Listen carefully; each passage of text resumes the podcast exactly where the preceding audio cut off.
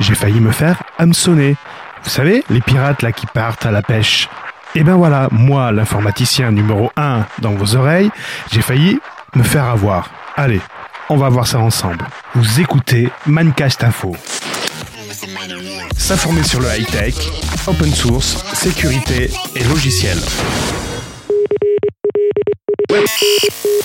Un hameçonnage ou un phishing en anglais, c'est le but d'envoyer un email vous invitant vous, cible, à cliquer sur le lien pour vous rediriger vers un formulaire afin de collecter des informations. Collecter des informations personnelles, mais également peut-être bancaires. Ce formulaire reprend frauduleusement les couleurs d'une marque. Généralement, ce mail se vaut euh, alarmiste. Attention, vos coordonnées bancaires sont arrivées à expiration et nous allons devoir couper le service. Le service Internet par exemple. Ou attention, les impôts ont une somme à vous rembourser et il faut absolument que vous nous communiquiez vos informations bancaires. Mais également, d'autres informations peuvent vous être demandées. Votre banque ne se souvient plus de votre identifiant, de votre mot de passe. Afin de garantir la sécurité de vos échanges, merci de confirmer ceci en cliquant sur le lien. Voilà le genre de message que vous pouvez avoir. Mais quelles sont les règles, en général, qu'il faut appliquer afin de ne pas se faire avoir? Lorsque vous recevez un mail, identifiez l'émetteur. Il faut que l'émetteur identifie bien la société qui prétend vous envoyer ce mail. Par exemple, si c'est OVH qui vous envoie un mail, il faut bien que l'adresse mail termine par ovh.com et non ovh-manager-idl.com ou des variantes plus ou moins mm, scabreuses. Pareil pour votre banque, généralement votre banque vous enverra un mail depuis at banquepopulaire.fr ou bnpparibas.fr et non la banque de bnpparibas.fr. Ensuite, le contenu du mail proposera toujours un lien à cliquer. Le lien affiché dans votre mail ne correspondra pas forcément vers le site auquel vous allez être dirigé. C'est des techniques de programmation qui sont relativement connues, mais vous pouvez vous faire avoir. Comment faut-il réagir lorsque vous recevez ce genre de mail qui paraît tout à fait possible? Le premier conseil que je vous donne, c'est de vous rendre par votre propre moyen sur le site internet en question. Si c'est un mail qui soi-disant provient de votre banque, en vous connectant sur le portail, en marquant l'adresse vous-même dans le navigateur internet, votre banque vous affichera également sûrement le message qu'elle vous a envoyé par mail. Si ce n'est pas le cas, ça veut dire que le message était un message frauduleux.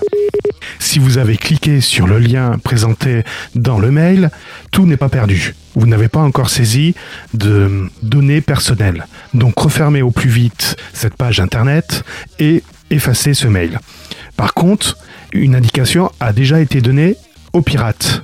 En cliquant sur le mail, il y a sûrement un tag unique, un identifiant unique qui a permis aux pirates de dire que vous avez déjà cliqué sur le lien et que vous êtes bien une personne susceptible d'être intéressée par ce genre de mail. Mais tout n'est pas perdu. Ignorez les mails suivants et les attaques cesseront. Pour ceux qui touchent un peu plus à la technique, ce que je vous conseille, c'est de créer autant d'adresses mail que de sites internet sur lesquels vous vous inscrivez. Si vous avez quatre banques, je vous conseille de créer quatre adresses mail différentes, une pour chaque banque. Comment cela est-il possible? C'est simple. Il suffit pour cela d'acheter un nom de domaine, je sais pas, monmailcédric.fr, et pour la banque populaire, vous allez pouvoir créer une adresse mail qui va s'appeler banque populaire monmailcédric.fr. Ces adresses mail ne sont pas des comptes à proprement parler. Ce sont des alias ou des redirections.